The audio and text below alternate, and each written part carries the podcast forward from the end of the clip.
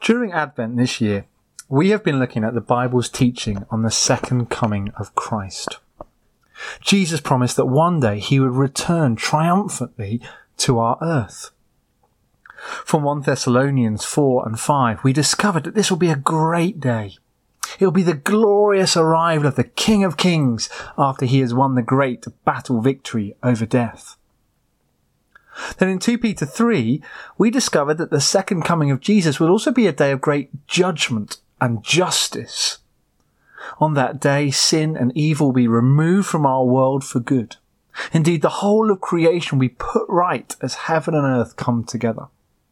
The second coming of Jesus is the day that the whole cosmos is waiting for. But throughout this month, we have also discovered that no one knows when this day will be. Jesus will come completely unannounced, like a thief in the night. Consequently, we must always be ready for it. Two weeks ago, here in Bamor, we read the parable of the ten virgins from the beginning of Matthew 25.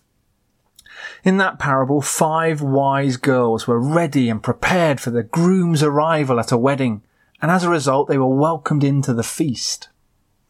However, five unwise girls were not ready and so missed out. They were left excluded out in the dark and the cold. And the message of that parable was a simple one. When Jesus returns, those ready with faith will celebrate, but those without will be excluded. Fearsome consequences indeed.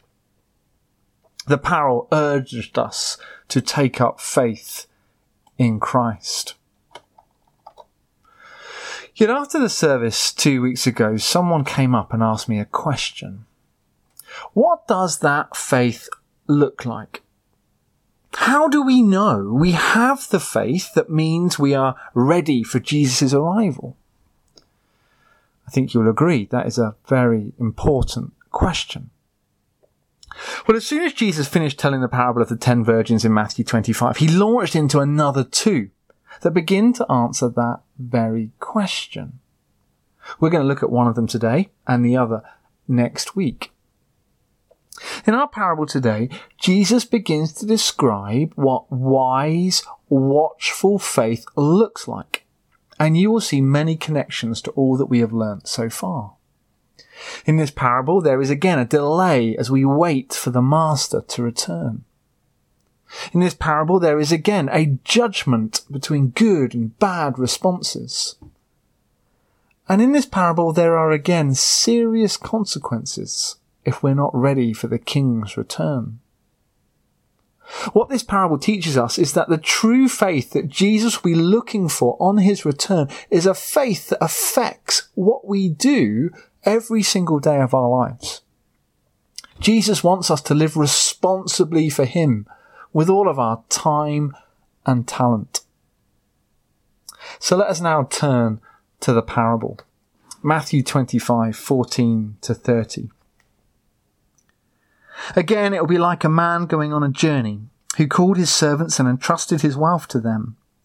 To one he gave five bags of gold, to another two bags, and to another one, each one according to his ability. Then he went on his journey. The man who received five bags of gold went at once and put his money to work and gained five more. So also the one with two bags of gold gained two more. But the man who had received one bag went off, dug a hole in the ground, and hid his master's money. After a long time, the master of those servants returned and settled accounts with them. The man who had received five bags of gold brought the other five. Master, he said, you entrusted me with five bags of gold. See, I have gained five more. His master replied, Well done, good and faithful servant. You have been faithful with a few things. I will put you in charge of many things. Come and share your master's happiness. The man with two bags of gold also came. Master, he said, you entrusted me with two bags of gold. See, I have gained two more. His master replied, Well done, good and faithful servant. You have been faithful with a few things. I will put you in charge of many things. Come and share your master's happiness.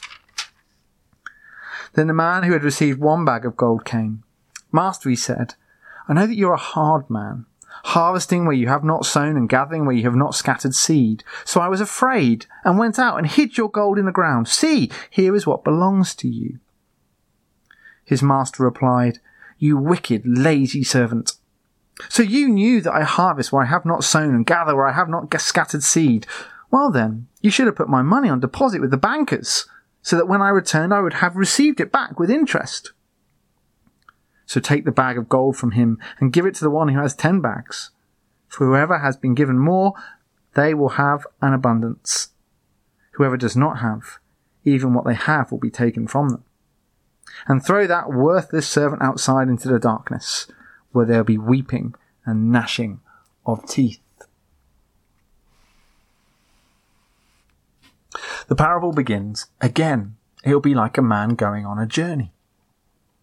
As we have seen, Jesus is going away. No one knows when he will be back. But whilst he is gone, he is investing responsibility in his servants. When he returns, he will check to see what they have done with it. While he is away, Jesus is expecting his servants to carry on his business affairs for him. He is expecting them to continue the work that he himself would otherwise have been doing. As we shall see, that is really important. So to three servants, he gives out three huge sums of money. One bag of gold was equal to 15 to 20 years' wages for a servant. So these are extraordinary sums of money, far greater than these servants could ever have expected to be left with. In truth, this is a precious, undeserved privilege to be given this money, an act of generosity. The servants must have been stunned by the responsibility conferred upon them. Although the amount given is huge in all three cases, the master very specifically gives one servant five bags of gold, one servant two bags of gold, and the other one bag of gold. This is really important for understanding the parable. The kingdom of God is not a one size fits all economy. All God's people are different, with different gifts, different abilities, different opportunities. God does not expect everyone to be the same. What he does expect, though, is that we don't waste time looking enviously at what others have or what others can do. Rather, we're to make the most of every opportunity that personally comes our way. We'll see this very clearly in the way he treats the three servants on his return. Anyway, back to the story. The first servant, given five bags of gold, is eager he goes straight off, takes risks, puts the money to work, and comes back with 100% profit. He now has 10 bags of gold. The second servant, given two bags of gold, does exactly the same. He goes straight off, takes risks, puts the money to work, comes back also with 100% profit. He now has four bags of gold. However, the third servant lacks the same courage or passion he refuses to take any risks, refuses to put the money to work, and instead buries it in the ground. Then, after a long time, the master returns. Notice again how this parable teaches us that we do not know when that return will be. The parable assumes it's imminent, but not immediate. There is time to live beforehand, time to put God's privileged gifts to work responsibly but we don't know how long that time will last. How we use this time of waiting will be what we are held to account for on Christ's return. Anyway, when the master arrives, he immediately goes to settle the accounts, to see what his servants have been doing in his absence. Suddenly it becomes explicit. The master expected his money to have been put to good use. The first servant comes in and reports that from the five bags of gold entrusted to him, he now has 10. The master is delighted. Well done, good and faithful servant, he exclaims. In other words, you've been faithful, responsible, reliable with what I gave you. As a result, this servant is given a double reward. First of all, he is bestowed with even more responsibility. The master says, You have been faithful with a few things, I will put you in charge of many things. Notice here that his reward for reliability is not to be set free from service or discharged from his responsibilities. but to be given more of them, we will never retire from discipleship. But secondly, along with the extra responsibility he gains, he also gets a radical change of status. He is invited to come and share his master's happiness. In the new age of the new heavens and the new earth, this servant enters into the authority of Jesus. He is to be looked upon exactly as the Father looks upon the Son, with divine pleasure. He will be given a share in Christ's work. He will begin to reign with him. If you put these two rewards of a new responsibility and new status together, you begin to get a glimmer of an insight into eternity. Eternity will not be a state of indolent pleasure where we lie around drinking cocktails by some heavenly pool. Oh no, far better than that. We will be actively participating in the purposes of God, tending to His restored creation, how God had always intended us to, enjoying His pleasure as we do it. Eternity is not lazy leisure, but joyful service of the King of Kings, joining in His reign over all that He has made. What an incredible reward. What an incredible blessing for our life service. An eternity reigning with God, living with Him and for Him. I, for one, am really looking forward to it. Anyway, back to the story. Now the second servant arrives and reports that his two bags of gold have now become four. Again, a hundred percent deposit. And again, the master is delighted and his response is identical. Well done, good and faithful servant. You have been faithful with a few things. I will put you in charge of many things. Come and share your master's happiness. This identical response, despite the lesser amount, proves what we said earlier. God does not expect the same from all of us. He understands that our abilities and opportunities are different. He just expects us to take every opportunity that we can. But now the third servant arrives, and unlike the other two, he immediately begins to make excuses. Why was it that this servant went away and just buried the money in the ground? Was he lazy? Was he selfish? After all, this wasn't his money. He wasn't likely to see any of the benefit from trading with it, so why bother? Maybe he was frightened of what the master might say if he took the risk in trade and it failed. Or was it just that he did not know his master well enough to know what his will would be, to know what was expected of him? Maybe it was a bit of all four, who knows? But in truth, his words betray his real flaw. In verse 24, this third servant describes his master as a hard man who eagerly desired profit and growth. Well, if that was the case, why on earth did he bury the money in the ground? If his master desired profit, he must have known that burying it was going to be unacceptable. So in response, the master rightly turns this servant's own words against him. You wicked, lazy servant. So you knew that I harvest where I have not sown and gather where I have not scattered seed. Well then, you should have put my money on deposit with the bankers, so that when I returned I would have received it back with interest. In other words, even minimal profit would have been better than nothing. Now we need to understand here that banking back then was not what it is today. Banks then would not have been regulated commercial firms. They would have been individual entrepreneurs, money lenders, or money changers. All in all, individuals who would have been suspect at the best of times, with questionable honesty and doubtful competence. In those circumstances, yes, it was far safer to bury the money in the ground, but the master knew that and still he expected the servant to take some risk and put the money to work. The lesson for our faith today is stark. Risk is at the heart of discipleship. Discipleship is not comfortable and easy. It's described by Jesus as carrying our cross. It is by definition risky.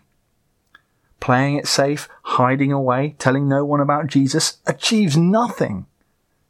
And it is this timidity and laziness that is being condemned here. Religion that is only concerned with not doing anything wrong or toeing the line, hiding away behind closed doors, is being thoroughly condemned here. God wants us to take risks. Discipleship is risky. We have to put the wonderful gifts that God has bestowed upon us to work. We must stick our necks out and seize our opportunities. Now, some people really struggle with this parable because they take the portrait of the master within it far too literally. The portrait the third servant paints of him is of a hard-nosed, unreasonable, grasping despot. That is not meant to be taken as a sober assessment of God's character. The parables that Jesus told often use surprising characters to illustrate God's activity. For example, we're told that the second coming will come unannounced like a thief in the night. That does not mean that Jesus has the morals of a robber. Clearly not.